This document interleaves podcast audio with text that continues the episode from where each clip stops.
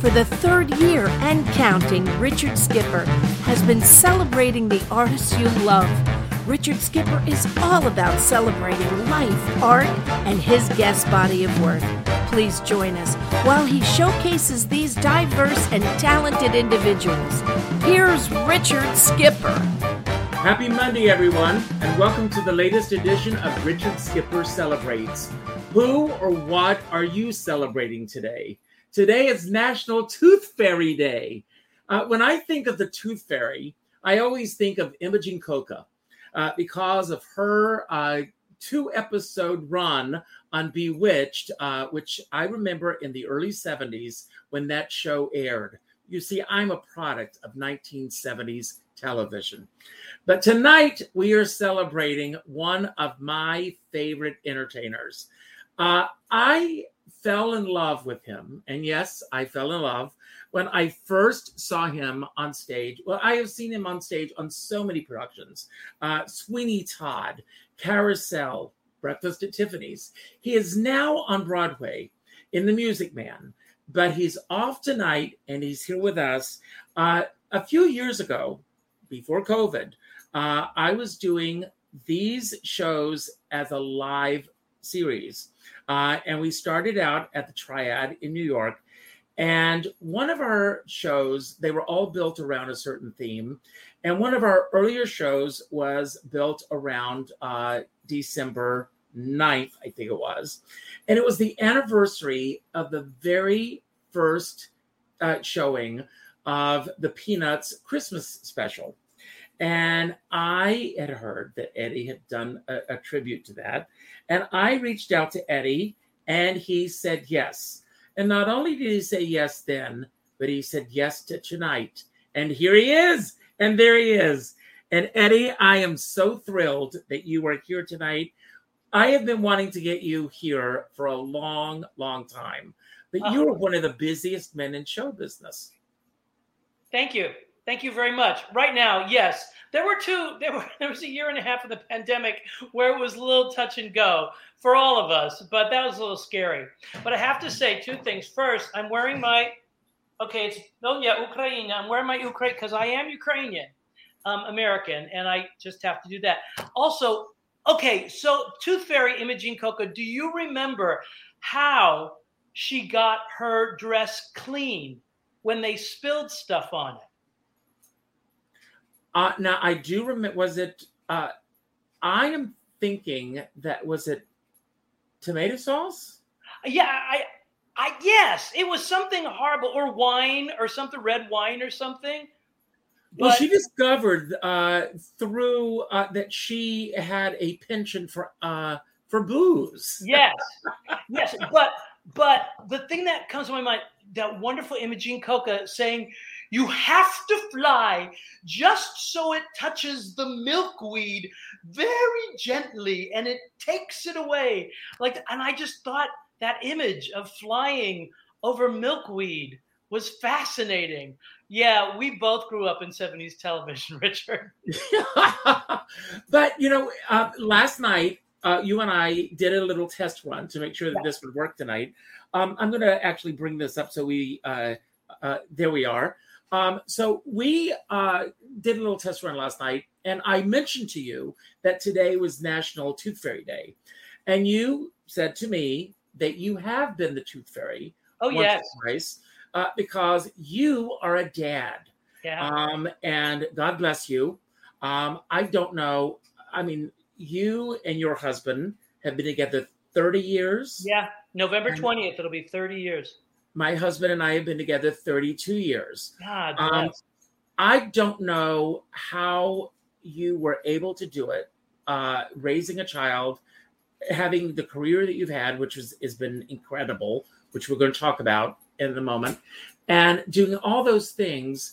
Um, how were you able to balance it all? Okay, so the first thing that that I have to have to give credit to is because I know some solo parent people who have, have chosen to do it solo and and uh, daycare and and nannies are a huge huge huge part however when i when we decided to adopt my husband said selflessly i will I will put my um, teaching on hold and I will be the full time stay at home dad for a whole bunch of years.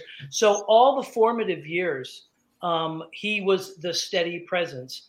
And uh, I, I got that we, we we went everywhere together because I did a lot of in in those early days right after Seussical. It was a year after Seussical that we adopted. Rosie O'Donnell facilitated the adoption, which was fantastic.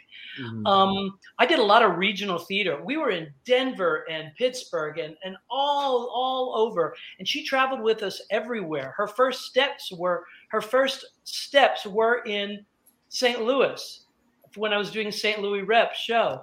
So yeah, and twi- Denver twice, Los Angeles twice.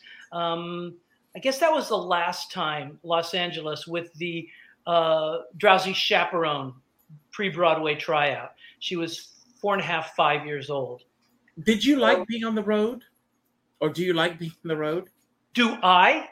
Yes. I, I don't like being on the road by myself. Okay. But I like I like being if my family can come.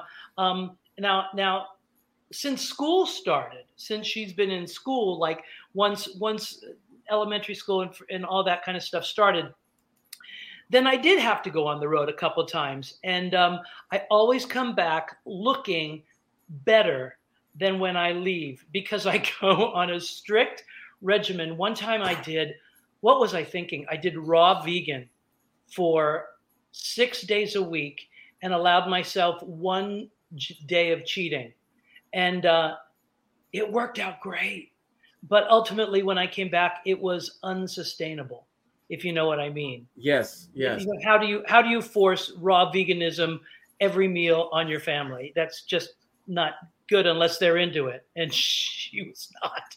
So, well only so gazpachos and sprouted grain almond butter sandwiches can you eat? Anyway well, I want to talk about your evolution. I mean, uh, I asked for a photograph of you as a child because I, yeah, and I, I've got some great photographs. First of all, uh, let's look at look at some of these. These are just incredible. First of all, yeah. um, but because you have this photograph, that's Penny, by the way. Uh, Penny. Penny, that was her name. Penny. Uh, your horse. Yes. Well, see, you weren't alone. I think that you and I could have galloped off into the sunset because I pulled my photograph of me on my horse. Oh, how wonderful! there I am, looking right into the camera, and uh, and then I love this photo. Well, um, I mean that should be the that's that's the tip off there. Right, long before you did "Singing in the Rain," you were you were uh, prepping for that long before that happened. Oh uh, no, uh, no, no! It wasn't "Singing in the Rain." That was Mary Poppins. Mary Poppins. Definitely Mary Poppins. I wanted to That's... be Mary Poppins and fly, and and if that wasn't a tip off that I was gay, I don't know what was. there you go. Uh, oh, but, can you? Thirty seconds. Hold on. I forgot. All right. So that was when I was like five with Mary Poppins, and then when I was nine and ten, they re-released the film, and I decided to make a paper mache parrot head umbrella. Wow. And I've kept it all these years. This is like 25, 20, 23. Hey, we should old. auction that off for Broadway Care. No, no, I'm keeping it.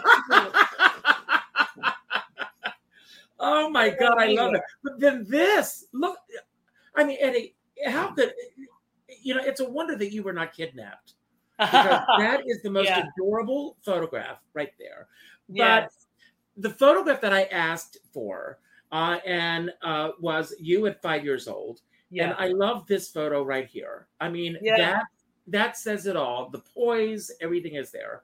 Tell us about this little boy.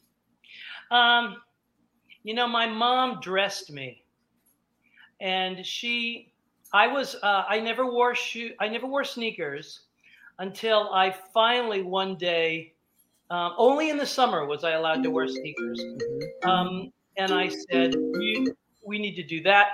Uh, what, what else? This little boy, he was, he tried to be a very, very, very good little boy. Very, very good little boy. Um, big eyes. I can see my big eyes, and I still have the, the that nose and those ears. So that's kind of neat. But the little tie, the little coat, and we and I still have it's in the cellar right now, but I still have that leather pleather chair. It is a it's Naugahyde and it is a maroon color. Just so you know. Now, you were born in Washington, D.C., am I correct? Yeah. Um, but your family moved not too long after that. Am I correct about that as well? Oh, Richard, you're opening up such a huge can of worms.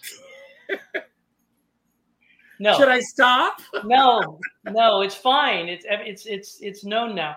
Um, my biological mother gave birth to me in Washington D.C. My mom and dad lived in Shamokin, Pennsylvania.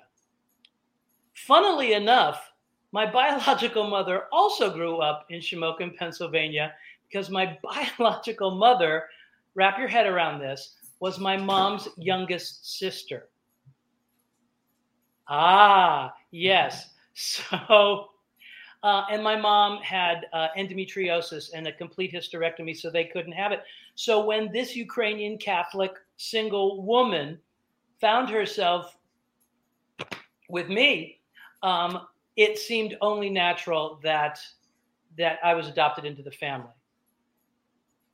And Andy figured it out. My husband figured it out uh, through a long, complicated process, but his his brain just works in in wonderful mystery ways.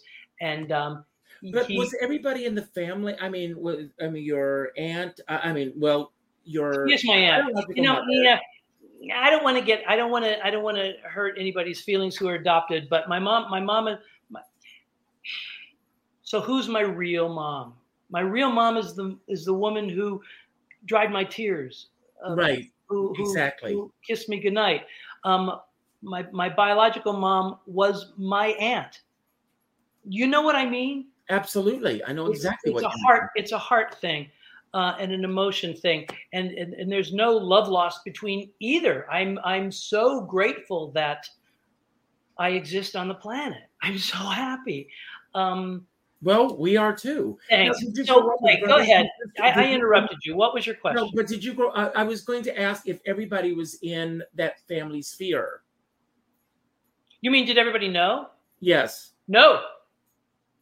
No, it was a secret between the three sisters, the oldest sister, my mom, and my my biological mom, my aunt. Um, even the husbands didn't know. My dad knew, of course, um, but they didn't tell my grandmother because it would have killed her. They said it would have killed her. So they didn't know until years and years and years and years later, when I was an adult and in my 30s, when people started talking within the family. Um, one by one the sisters died. Um, Wow. and my mom was the last surviving member of her family. Um, and she well of, of the sisters. And and they when my biological mom died she told her oldest brother eddie's my son. And then they kept it a secret for 15 years until my mom died and then the two brothers talked and the one revealed it to the other. This is a boring story. Um, and then and then finally when andy brought it up when i was 41 so that's 20 years ago now when i was 41 i finally called my uncle adam and asked him is it possible that teta meki who which teta is aunt in ukrainian meki is short for merka which is mary marisha um, is it possible that Teta Meki could have been my biological mom? And there was there was silence, and and I literally I literally said, could you could you hold on for one second, just one second? I'll be right back. Oh my god! Oh my god! Oh my god! Oh my god! Oh my god! Hello. I it was it was literally it was literally like I I I I and then my cousins were like, we always thought you looked like us. We always did. So Yeah, I don't know who the I don't know who the biological father was. However, I did do ancestry.com and there's some cousins out there who I have no idea the family name, that anything, and we're talking right now. But uh, anybody who would have known that is like long gone. So wow. well, what an what an amazing story! But after the show, stick around because I'll share something with you. Okay. Um, but uh, so to get back to my original question, and that's why you know I when I do my research, I pick up these things. Did you grow up in Washington D.C.? No, six weeks. Then they brought me home. Grew up in Shamokin, Pennsylvania, which was like Hannibal, Missouri, only mm-hmm. instead of a river, it was a coal mining town. Okay. So no, growing up, no real opportunity for acting except for school, the school things. Uh, it did have music, and that's where I got my outlet. Wow. So, uh, when did you first discover the music? Uh, was it in school that you discovered the music? And did you grow up in a household that listened to music? Uh, I mean, you and I both have already acknowledged the fact that we grew up, we're the same age. Uh, and uh, I also, I was obsessed with variety shows. That was the show business that I wanted to be a part of. Okay. So, first off, you know, it was Camelot. It was, we grew up when the Kennedys, and the, the whole idea was to better yourself through culture and things like that. And my parents embraced that. My dad um, sang in a sang in a barbershop chorus. He was a bass. My mom sang uh, in the choir growing up at the Ukrainian church. So uh, music was everywhere. And uh, Carol Burnett, Dean Martin and the Gold Diggers, um, Caesar's Palace, mm. all those variety shows on TV, always, constantly. And then they and then they decided that whatever happened with my life, I was going to know how to play an instrument. So uh, they started me on piano in kindergarten. And then I started the clarinet in fourth grade, the cello in seventh grade, and the trumpet in ninth grade. And my junior year, I got cast as Harold Hill in The Music Man. And I, that was it. The, the next day, I started looking for colleges for musical theater programs, and I, I ended up at Boston Conservatory. But I had but I had all that music in me. So when everybody else was playing their cassette, trying to learn music, I just I just took my music home and played it on the piano for myself and and learned it. it it's been an enormous gift. Did that answer your question? It does answer my question. Frank Langella, in his book, he talks about that moment of stepping from the shadows into the light. Do you remember that first time that you stepped out into a, uh, an audio uh, in on a stage in front of an audience, and what that experience was like for you, and how that transformed the path that you were now on? I remember the very first moment that I had my Broadway, I remember that moment emblazoned. The I uh, see. Here's the thing. I always had an audience because I would stage things in elementary school. We would do episodes of The Flying Nun of course, I was Sister Bertrille. We would we would do episodes. You thought flying. You always yes. thought you could fly. There you go. we would do episodes of The Wizard of Oz. Of course, I had to play Dorothy, but I would tell everybody drawing the yellow brick road on our back sidewalk with chalk. I would I would I would. So I was always doing something in front of people. Um, and yes, I did stuff in front of an audience. I guess the very very first time that I was in front of a real audience with lines was um, was a middle school in a production of oh my gosh it was a broadway play called visit to a small planet starring Cyril Ritchard yes. as an alien. Yes and, i i, I uh, we i did that play in school. Yes so i was whatever his name was and we had a live cat and everything. And we took our curtain call together the cat and i and and of course everybody is like they were all applauding for the cat you know and i'm like yeah of course but I got Singing in the Rain on Broadway. I, I, I, I got to replace in 1986 um, someone on in the Broadway show, and they said, before you go on, we want you to experience Broadway. So we're going to have you ride the trolley um, a week before you're officially on. Um, you can wear your own pants, your jeans. We'll put you in a tuxedo because that's all the audience is going to see. And you'll just ride the trolley on and off. And I, I, I know this sounds corny, Richard, but I remember sitting in the dark because it was at the Gershwin Theater, so it's huge. I wings. saw that production. Yes. Yeah, I remember sitting in the dark, and the trolley started to move, and I swear, the second it broke the wing, and it was like light flooded the the car, and the orchestra.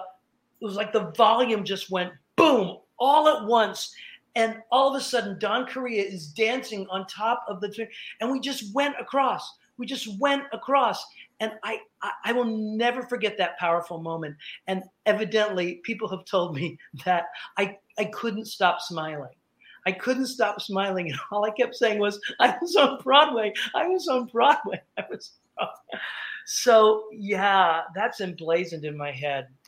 It's great. So when you made the decision that you were going to go into this world of the business uh, and you started pursuing uh, schools where you could study, um, were you just randomly choosing or did you have a plan as to where you wanted to go? I knew I wanted to go to a theater that specialized in musical theater, and a conservatory would have been the best thing because I had I had no like I see the kids on Broadway today in our show, and they they've been trained since four or five years old in Mm. the business. Like they go to their there was nothing like that. So I knew that I had to go to a school that was going to immerse me 24/7 in this world so that I could catch up with you know what I mean? I could catch up for everything that I missed.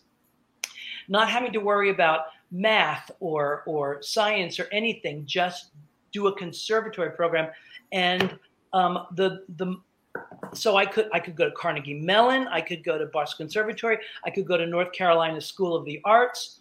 At that point, I don't I didn't know from Cincinnati Conservatory at that point, um, but the high school marching band had gone to had gone to um, an apple blossom festival in New Hampshire and played there. And we took a bus trip, and on the way we stopped at Faneuil Hall in Boston.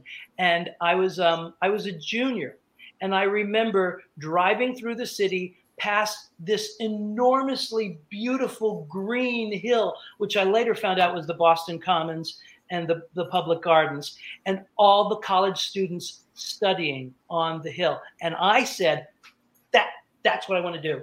Some people want to study on the beach. I want to study on that grass. And so I just picked Boston. So it was kind of planned with the conservatory Mhm, thing and and the but the place was just because I saw people studying. When I got to the conservatory, we were nowhere near the Boston Commons. Um, we had we had an alleyway that connected the two buildings that had rats in it. I mean, it was it was you know gross, but it, It was not the glamour that you thought it was going to be. No, but I was there, so that that worked, and I So- learned how to sing. so you um but I mean you've got this magnificent voice um and when you went through puberty did you have any issues in terms of your voice changing didn't, I didn't, I didn't like everybody else would like be cracking. I I never did. I don't know why. I mean, well, obviously because I was destined to be a tenor, almost an alto. But I mean, you can hear it right now. I mean, I can go down if Mhm, I want to, but that's really not very comfortable. mhm. and I can't really sustain it. So I'm here. I live here, and uh, no, I didn't. I didn't have any problem. As a matter of fact, I would I would say please let me sing the top because it's relaxing to sing it up there.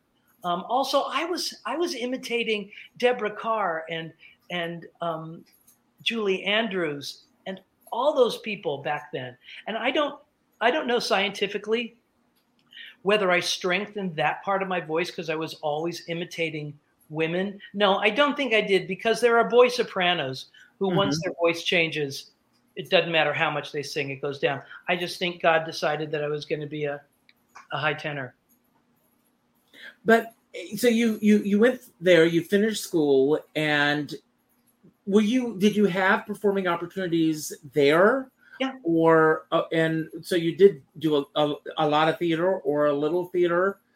Where did you fit into the spectrum of doing theater? Our school, our school didn't believe, and I hope they still don't believe in the fact that you need to be trained before you get on a stage. Our school was much more in in the the vaudeville thought of get out there. That's the best way to learn. You make mistakes, you fall on your butt.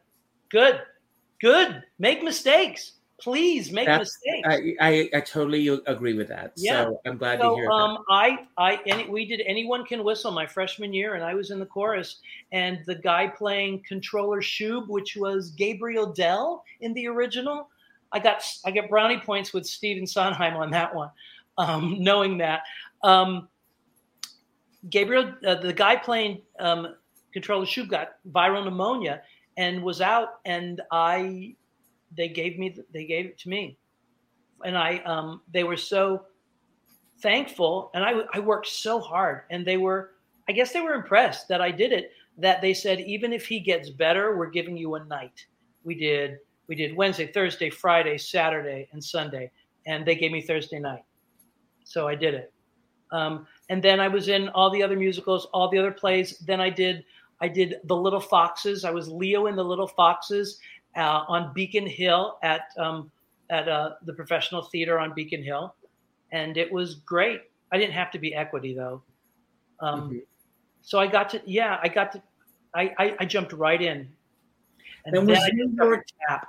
And was New York always the ultimate goal for you to get? You know, to- when I was a kid, it was going to be film and television. I mean, that's all I knew, so that's what I wanted.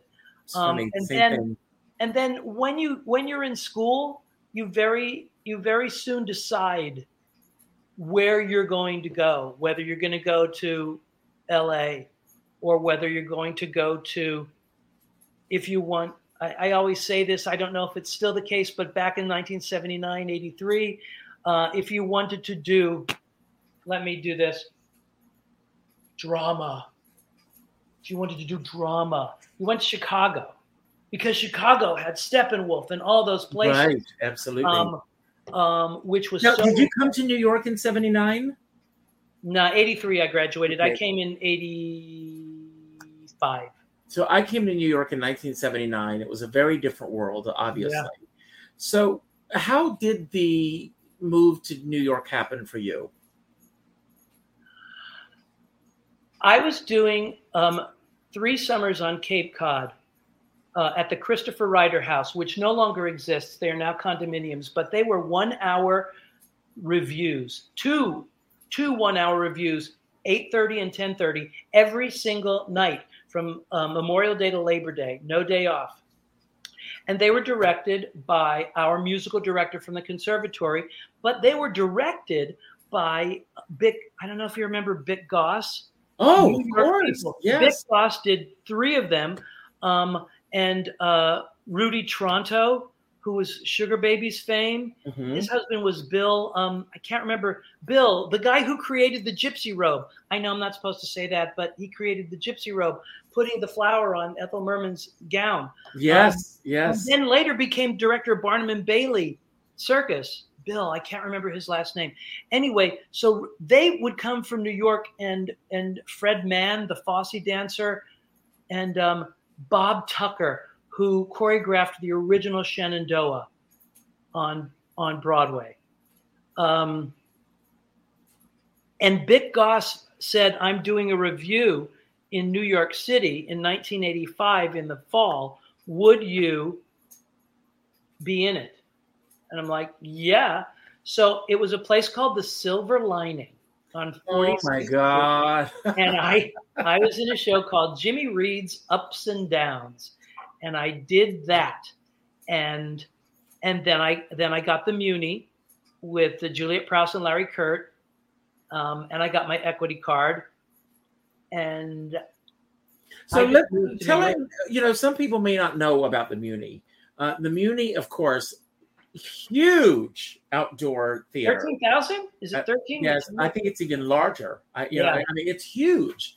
Um, the experience, you know, and again, you and I talked about this. Danny Burstein and you get your equity cards together, um, and you, that experience of I know what that feeling is like to get your equity card. For you, what was that moment like for you when you signed that contract and you've got your equity card? You are now a member of the Actors. I asked. I asked a couple times. Am I? You mean? You mean? Wait a minute. You mean? Because we had just got done auditioning for our second day. I said, "Wait, you mean? you mean I'm? Wait a minute. I'm getting my equity card now. I mean, I'm in the union now." And they're like, "When you sign?" I'm like, "Okay." And then It's like that moment from Funny Girl where she says, "But I haven't suffered I know, enough." I know, I know. I immediately called my dad and said on the payphone, remember those? On the payphone, uh, and and made a credit card call or called collect and said, I'm I'm getting my union card now. Um, can will you pay for this? Please, will you pay for this? And he's like, Are they going to send me something? And I said, Yes, it's going to come in the mail next week. And he's like, Okay, we'll we'll we'll do it. Congratulations. So yeah, it was great. Well, once you get your equity card, um, I mean, there was no other place for me to go in my mind at that point, and I I came to New York, and the person who I did Jimmy Reed's ups and downs for, the person Jimmy Reed, said you can stay at my house until you get an apartment, and it was right above Bagel Nosh on 72nd. There was a Red Apple across the street, and McDonald's across the street, and I know And- exactly where you lived. I and, know. it. and later I found out the Catholic church in the middle of the block was the Catholic church that George M. Cohan went when he lived in New York. So yeah, and then a couple months later, I found I found um, an apartment. It was yeah, yeah. Yeah, I, you know Mark- those do you know early days. I'm sorry. Do you know No, the go ahead. author Mark Helprin, Winter's Tale? Yes, yes. I was reading that book the day that I found the new apartment. And I remember it because they talked about the ceiling of Grand Central Terminal with all the um, astrological signs that lit up. And anyway, I just I just remember that. So okay, I'll be quiet. There's no, no. Please don't be quiet. I love, I, the- I love these stories. I, I, I love, you know, for me, there was something magical about those early days in New York when you you've got the whole future ahead of you. You're making friends. You're out there learning the ropes. Did you know? I mean, you, you've got your equity card. You're now in New York. You've already done this revue in New York. But did you know the ropes of what to do in New York, or how were No. you learning as you were No. going along? Learned every day. And the way I learned was I went to every audition, even the ones that I was not right for. I I went, it was like I threw mud on the wall and thought and saw what stuck.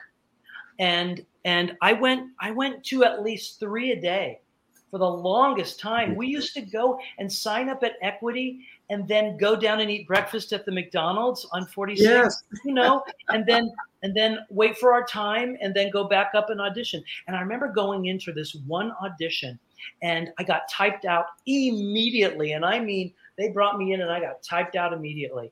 And I was like, wow, no.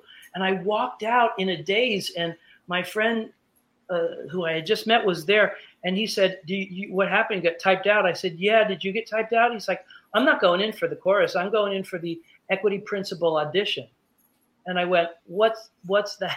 And I was like, "They have to have a separate call. You went in for the chorus. Here's another equity principal audition." I went, I'm, I'm going to go in for that. Maybe I won't get typed. So I waited and I walked in and they looked at me and they said, we, we typed you out. I said, I know, but you haven't heard me sing. I mean, I mean, I, I just, I just want to sing for you. I came on the bus from Pennsylvania and I really need to. Now, that was technically not a lie because I did live in Pennsylvania and I did get to New York by bus, just not that day for that audition. And so they said, sing. And I sang. And I did I did a good job. I can't remember what I did. And then the guy went, Come here. And I walked up and he said, There is nothing for you in this show. And I said, okay, but I'm really, really glad I got a chance to sing for you. And they said, you know what? We're glad you did too. Thanks. And I went goodbye. Two years later, I get a call from my agent saying, do you remember when you crashed an audition two years ago and there was no part for you? Well, they just called and they said they actually have a part where you do this reading.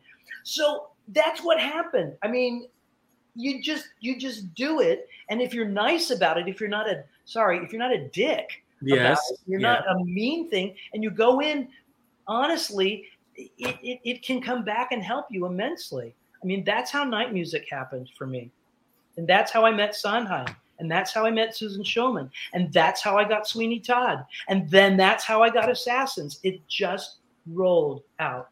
So well, you know, it's interesting that, uh, you know, someone posted today on uh, Facebook about how frustrating it is. And it is frustrating that now everybody wants these reels put together. Um, and uh, they're not even looking at resumes anymore. It's like they want to see these reels. And, you know, and there are some people who are really good at auditioning. And then there are others that are not great at audition. I know some of the greatest actors and actresses throughout history um, who are not great auditioners. yeah And then now with these reels of looking into the camera, looking at the lights, getting the right lighting and everything, and presenting it.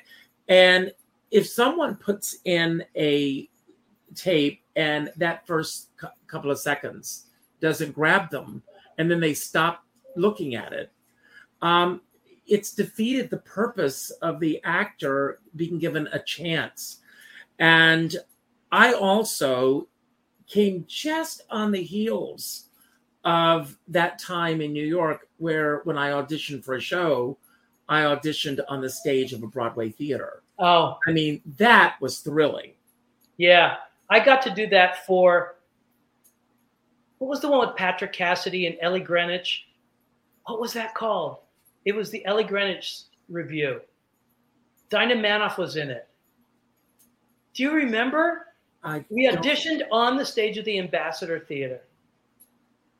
I I can't don't- remember the somebody will tell us what it is.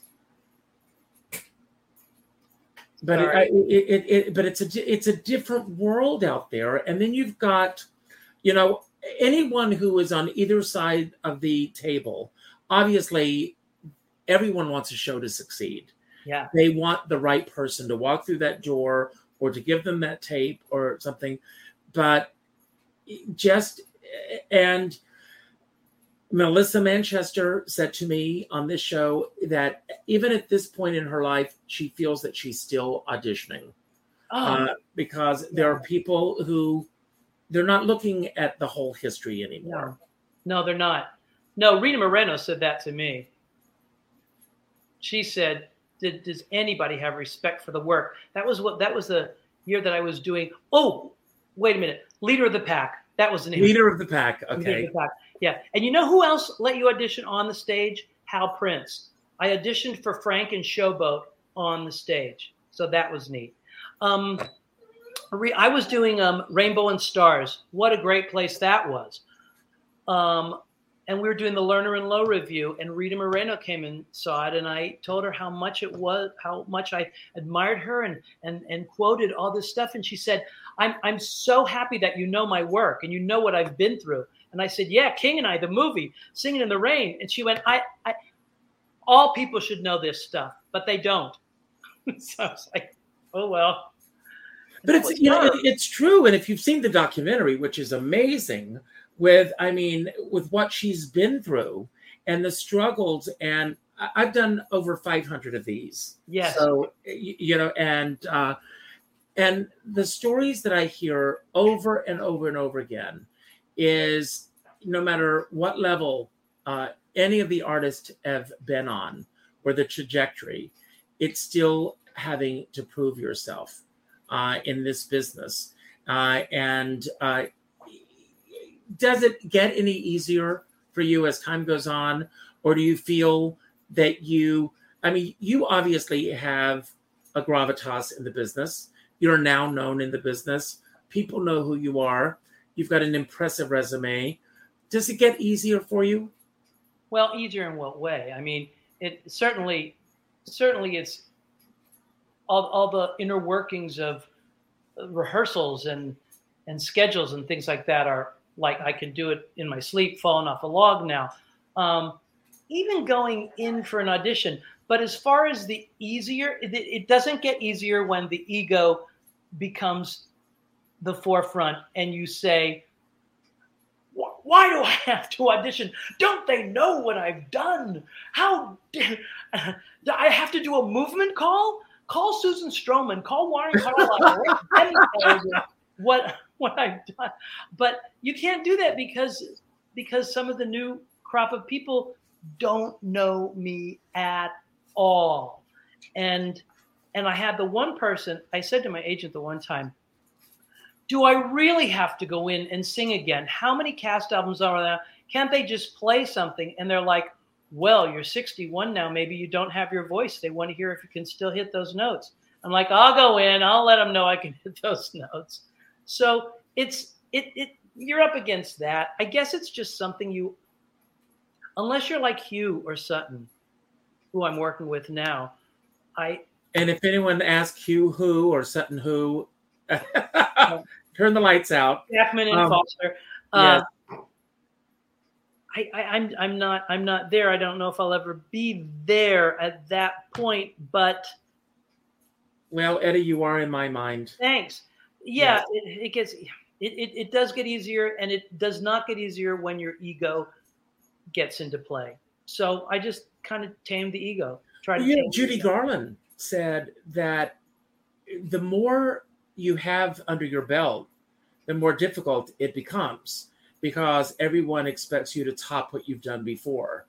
Oh, yeah, that's the the Meryl Streep line. She's got bigger hoops to jump through, right? Yes. Or somebody said it. Well, they both, and you know, and they both know of which they talk. Yeah. Um, but I want to ask you, uh, and then we're going to do some wind down questions. Um, as as time has gone on, uh, the business obviously has evolved, uh, Yeah. and we all have. Uh, what are the changes that have taken place in the business uh, over the course of your career that you truly have embraced? And what are the things that you really miss that were in place when you first began? Uh, well, social media is is a hard thing for me. Uh, I, I just, I just, I, it, it doesn't come easy. Um, and, and and you know, you know what it was like last night when we did the trial run for this, and I was like, "What is cutting and pasting? What is copy paste?" I mean, I got it, and thank you, Richard. Thank you for helping me in negotiating. My husband helps me as much as he can, but it's not easy. I like to go in the room.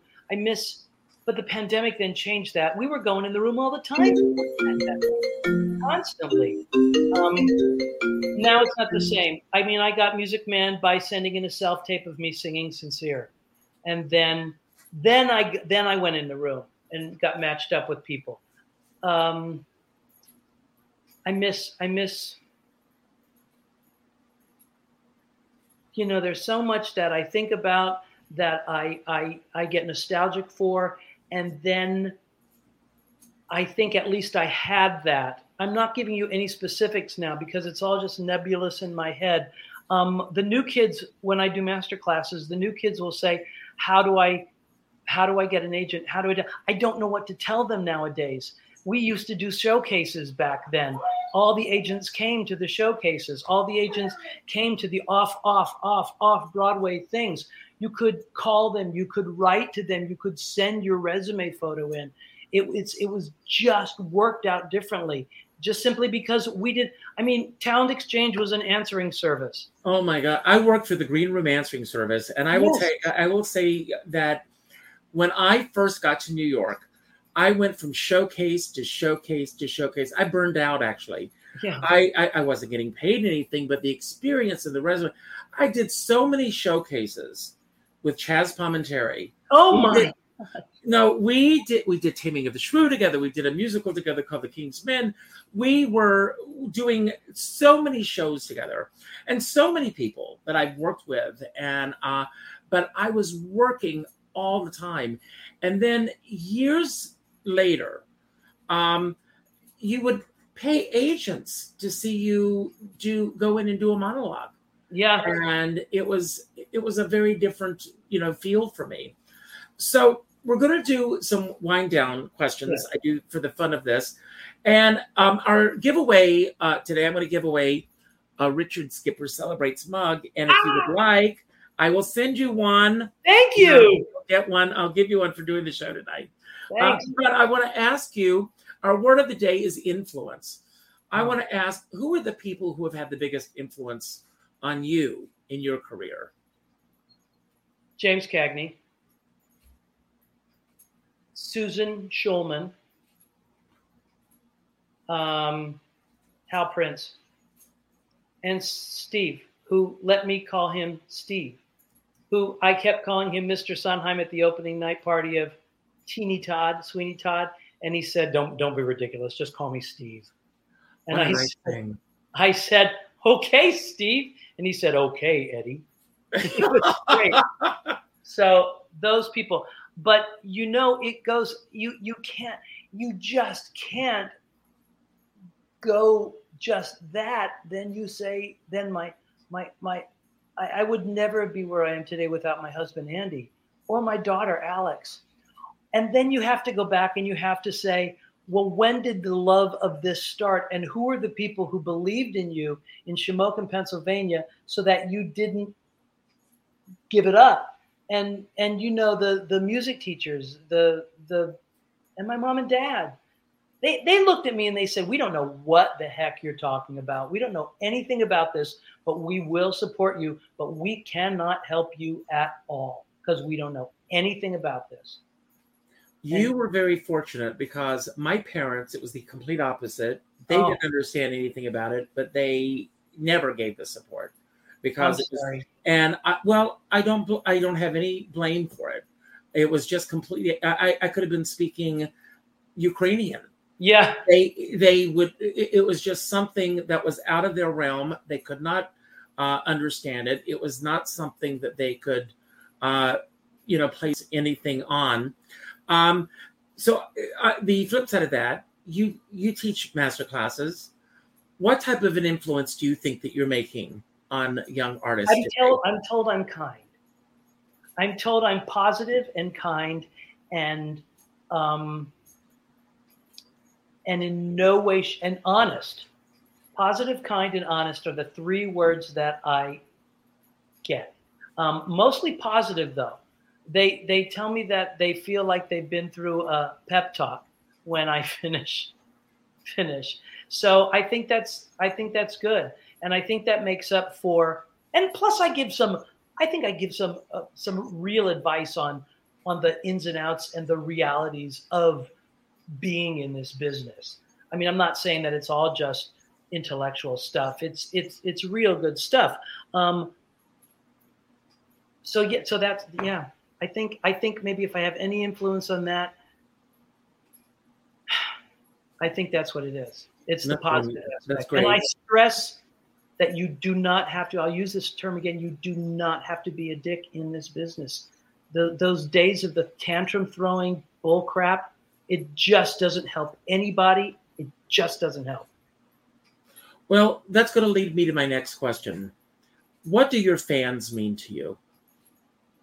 Well, uh, you know, you would you wouldn't you wouldn't be here if you didn't have those people paying to see you and coming to see you several times. I have I have some fans who tell me that they know me. I get letters. I, I, that's a lovely thing. I don't have near the amount that other people do, but but I, I try to I try to uh, write to them. I try to do like sign autographs. I I don't see any reason not to sign to mm-hmm. take a second to sign an autograph. It just no problem. Sometimes when I when I leave the theater, I will be running for a train, so I do have not have any time, and I will I will wave and go hello. Um, but uh, it's funny unless you nowadays, with us being required to wear our masks for that that time, unless you pull the mask down, many times they have no idea who you are. Um, that doesn't mean you don't adore them. I have the utmost respect for fans, and I don't understand people who don't. I don't understand people who don't have patience. Absolutely. Um, and I see how Sutton and Hugh are. So I have no right to not to be. Great. Uh, favorite movie uh, that you could watch over and over and over again? What's up, Doc? You and me both. And I had Austin Pendleton on the show not too long ago. yes, just love him. I am uh, not a Eunice Burns. I am the Eunice Burns. Do you know, I, the, I, do you know the meaning of the word impropriety? Propriety, noun. Conformity to C, etiquette. Yes. Love it. Oh my God. Yeah, that's, that's um, This is going to be uh, what is the greatest joy of performing Sondheim for you? Oh, you every song is a scene. Every song is a beginning, middle, and end. Like like nobody's business. Um, you get you get you get satisfied in every way when I when I do that. I mean, I got to do patter in as Toby, and and, and you would do it, and then all of a sudden, when you least expected, these incredible melodies would come out. Let's not even talk about "Not While I'm Around" being an incredible melody, but in the worst pies in not worst pies in London in um, the opening of the second act. God, that's good. You have him going, ladies and gentlemen, and then out of everything, you have this. Is that a pie fit for a king? A wondrous sweet and most delectable thing. That you have that just soaring above. Yeah, it, it's thrilling. That's without a doubt. I didn't even have to think about that one. Wow amazing. And Steve, wow. yeah, God bless you. Um, outside of the business, mm-hmm. how do you spend your time? Sleep. No, um, I like I like my naps every day. Um, I like to read, read, read, read, read, and I love doing crossword puzzles and any kind of puzzle like that. I just adore it. I would love to say that I love to garden, but I stink at it um, and we have a lawn. I um, I've, I've, I've, mowed the lawn quite a bit this year, not as much as I should. Um, and I like to cook, and uh, and we have a dog, and uh, I like to be a dad. I, am not I'm not so I'm still a dad, of course, because I'll never not be a dad. But I'm not as hands-on dad because she's 20 and in college now. So it's not as much as it used to be. You know, we had a ritual every Sunday night and Monday night. I would put her to bed and I'd sing, and I'd sing a whole bunch. So she knew, she knew it takes a moment from Hello Dolly, long before, and she finally saw the movie and she's like, "That's the song you used to sing to me." Said, yes.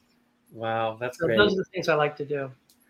Um, who is the most amazing person that you met through this business that is not in the business? Julia Child.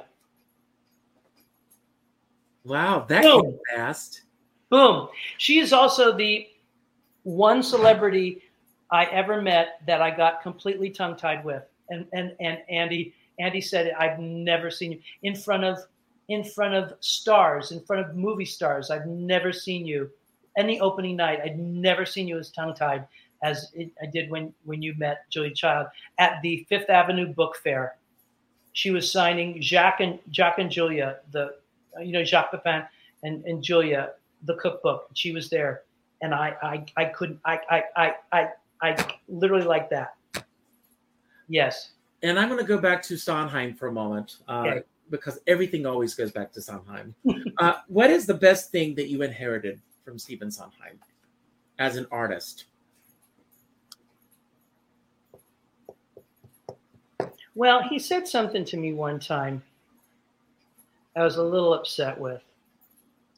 Um, because of the way my mind works as an artist. Uh, and I will tell you what it is, obviously, but I will say that the lesson I took away from it is, is that you you cannot depend on anyone else. You really, really, really have to believe in yourself and get rid of as much as you can the insecurity and just forge ahead with the confidence. Confidence is a big thing that we all struggle with. I know that, me too. But you have to forge ahead. And he gave me a note in Assassins, and I and we had rehearsal, and we did the show that night. And we went. We had rehearsal the next day, and he was leaving, and I said to him, "Steve, Steve, I, I just want to make sure. Did I did did was that what you were talking about? Did I get that note?" And he went, uh, yeah, yeah. And then he turned, and then he turned around and go, oh, you're talking about that? He said, yeah, listen, if I had a problem with you, I would tell you, but don't expect me to come up and, and praise you for every little thing. I'm not going to be doing that. And he left. So you can see how I would be like, well, F you, come on, I need this. But but I didn't need it. I didn't need it because Teri Ralston had a similar experience happen. So, yeah. Uh, and she talks about it on my interview with her. Go and check it out, everyone. Uh, yeah. But uh, when she was uh, doing uh, a number that he had written for her to sing, and she questioned after the show. So that's great advice. That you learned a great lesson there. Yeah, I sure did. Um, uh, well, this might take us to our next question. Uh, do you get upset easily, or are you usually do you usually remain calm and collected?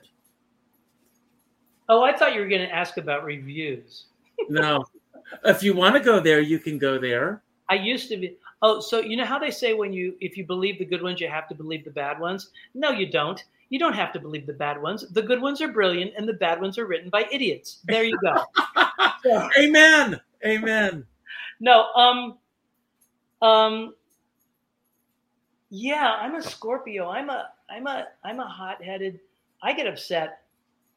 Yes. However, I have been doing um, uh, meditation, and it has changed my life. I don't want to go all mumbo jumbo, crunchy voodoo craziness. It's okay. I, I meditate too, so it's. But um, Hugh provided us all with um, transcendental meditation classes if we wanted to take them. No pressure, and I did it, and I'm, I'm, I'm, I'm so much, I'm so much better, so much better. Because there's a point for long runs with me where you start getting panic attacks on stage, for want of a better word. You get crazy on the stage. Mm-hmm. It, it, it, it's you do you do it every it's always it's over and over and over and over and yeah and this has helped me so much to calm the anxiety there's a lot of anxiety on broadway in the world there's a lot of anxiety on yeah um what is your greatest love story in the theater and I'm not talking about your husband. I'm talking about a role, an audience, everything coming together for the perfect alchemy. You can't, you, it, it Sweeney. I mean, it, it's just, I, I saw Ken Jennings do it with Dorothy Loudon and um, George Hearn. And, and that was it. I knew I wanted to do it. I didn't know how I was going to do it, but I wanted to do it. I read Ken Jennings' bio. It said he played the Artful Dodger. It was like everything you've done, I want to do. And then it turns out I got to play the Artful Dodger at Pittsburgh CLO, directed by Rob Marshall, starring mm. Donna Murphy as Nancy. And it, it, it was wonderful. And then I got Teeny Todd. And it was you, you could say that it was the point when, like everything you dreamed of, like you never had to do anything else, except for me, it was it was everything I ever dreamed of, and I consider it the end of the beginning part of my career and the springboard for the next section. You know what I mean? Absolutely. And it was the culmination of everything that I had worked with in college, everything that I had tried. It was it's it's the biggest love. And things have come close in the theater. Things have come close, but it won't it won't be that. Wow. And this is my last question that I'm going to ask tonight. Um, what, other than your mother, uh, what one woman most affected the choices that you have made in your career? Because we celebrate the women in our, in our lives. Yeah. I have to say Susan Schulman. She she said one thing to me once that dispelled that dispelled a a a potential not maelstrom that's a little bit too strong a potential whirlpool of negativity that i was about to go into and it was about my hair and you've kept yours mm. uh, but i was i was losing the hair and i was complaining about it one day and in her shows i was always wigged so there was no problem but I talked to her about it and I talked to her about it. And she looked at me and she said, Honey, has it ever stopped you working? Ever? And I went, No, as a matter of fact, no. She said, Then just don't don't let that be anything in your life. And it, it really did. It really did springboard into a, a positive spin from then on for so many things that could have spiraled downward. That was that was yeah. She's she. I think she gave me a. I have to say she gave me a career. Wow. Because Sweeney Todd, Sweeney Todd opened every door in New York for me. I mean, every door to television, film. I mean, I I got two films out of it and and was started to be seen for television and and cartoons which i did the voices it it opened every door for me. So, yeah, Susan Schulman. Well, thank you, Stro, and uh, I'd love to have you here. So, Stro, call me. Uh, we're going to give away uh, a Richard Skipper Celebrates mug. Ah! So, yes. And Eddie, you get one automatically. Thank you. send you one. So, Howard oh, Tucker, I'll send you Howard Tucker. And I love Howard. So, Howard, give me a call later tonight uh, you know my number. Uh, so anyway, I want to thank you all for being here. Eddie, don't go anywhere for a moment. I want to say a few uh, closing remarks, and then I'm going to give you the cl- uh, final word tonight. Um, what I want to say to everybody tonight is influence. We all have uh, the influence on what we put out into the world. Uh, today is the beginning of a new week. Uh, we are going into, I can't believe this, uh, next week. Uh, we're going to be ending August and we're going into uh, a new season. Uh, tomorrow, here in Rockland County, I think it is in Manhattan as well, isn't an election happening tomorrow? Vote, vote, vote, vote. make sure that your voices are heard. But it's not just what's going out there. Eddie did say earlier about social media. He doesn't really embrace it. Perhaps it doesn't embrace him. But I've got a theory when it comes to social media. Uh, we're all responsible for what we put out in the world, and you can all have a major influence. If you see something that's going to elevate somebody in a positive way, hit the like button, leave a comment, and share it because every person wants to be acknowledged. That's all that it's about if it's not going to elevate that person or elevate the people who are going to see it, hit the delete button or hide it and stop it in its tracks. We are responsible for what we put out into the world. We all can be an influencer if we take the time to do so. Uh, I thank you all for being here tonight. I know that I can speak for Eddie when I say this. Those of us in this business, we don't take it lightly when you show up. So thank you for being here tonight. Uh, and after tonight's show, please leave a comment on YouTube. Share this with your friends. If this is your first time here, I hope it will not be your last. My goal, my mission is to celebrate artists and their body of worth. Uh, so please consider subscribing to my channel. Uh, leave a comment on YouTube, share through uh, YouTube, and uh, just keep the positivity going. That's what my goal and mission in life. I always end every show by telling everyone to go out and do something nice for somebody else without expecting anything in return. Go to your Facebook friends list and reach out to the ninth name that pops up and reach out with a phone call. Not an email message, not a text message, not a private inbox message, a phone call, and let that person know what they mean to you. I found out today that someone very important in the theater, someone that I love and admire, uh, is uh, being taken off of life support. Uh, out of respect for him and his family and his friends, I will not mention the name, uh, but I want anyone who knows who I'm talking about to know that my heart goes out to him. I am gonna. I he has done so much for our community, and he's given so much, and um, he's going to be gone tomorrow. Uh, his doctors don't think that he's going to be around uh, much longer, um, and uh, and I know what's going to happen uh, after he's gone tomorrow. There's going to be an outpouring of love of so many people going on social media and talking about how much they loved him, posting their favorite photographs of him. And I think how great it would have been if he could have seen this last week or last month or even last year. It's important that we do this now instead of waiting until after the fact.